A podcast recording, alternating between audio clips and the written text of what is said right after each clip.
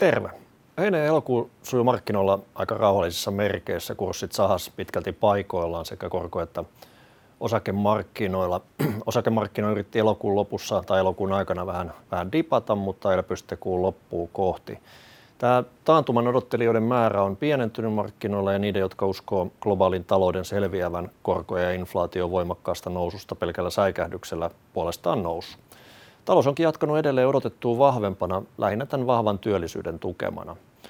Keskuspankit nosti vielä ohjauskorkoaan, ohjauskorkoaan kesällä, mutta inflaation rauhoituttua aiempaa huomattavasti hitaammaksi ne pankkirit voi vihdoin alkaa pikkuhiljaa rentoutua ja pitää ainakin paussia korkojen nostoista, elleivät sitten ole jo lopettaneet tämän syklin, syklin osalta.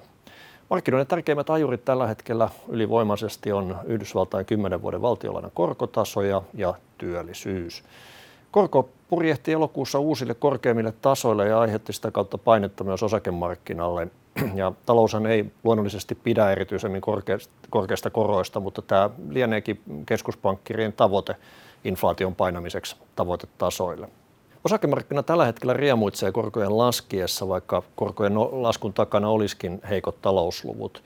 Yhtiöiden talouskehitys tuskin on pitämällä tähtäyksellä immuuni heikolle talouskehitykselle, mutta tällä hetkellä nämä korkotason liikkeet alaspäin nähdään tärkeämpinä.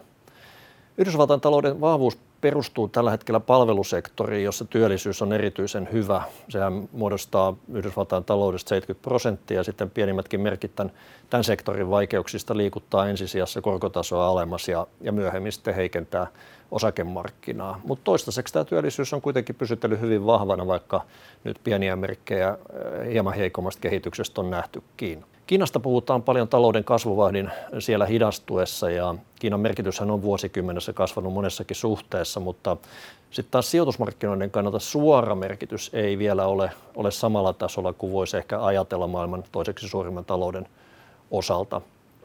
Kiinassa tämä velkaisuus aiheuttaa ongelmia etenkin kiinteistösektorilla, joka globaalistikin on paineessa tämän jyrkästi nousseen korkotason myötä.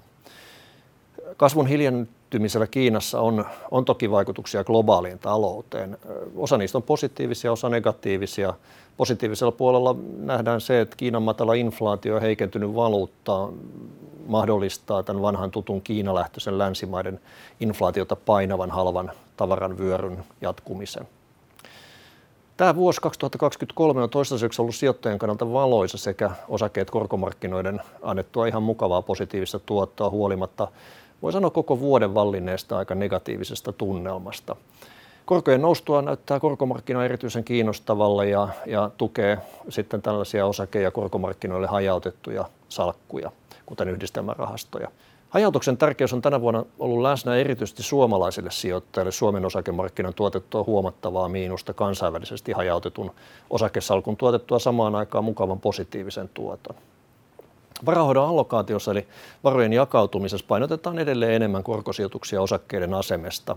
Osakemarkkinoiden arvostustasot eivät talouden tai korkosijoitusten tuottomen näkymiin nähden ole, ole vielä sellaisella houkuttelevalla tasolla. Ja, ja siksi näemme riskeihin nähden korkosijoitukset parempana painotuksena osakkeisiin nähden. Osakesijoitusten alipainottuminen kohdistuu erityisesti suomalaisiin ja eurooppalaisiin osakkeisiin ja mm, korkosijoituksissa vähennettiin elokuussa high yield-lainoja ja siirrettiin varoja investment grade-lainoihin, eli nämä paremman luottokelpoisuuden laina, lainoihin, ja, ja, jotka ovat myös duraatioltaan, eli korkoriskiltaan pidempiä.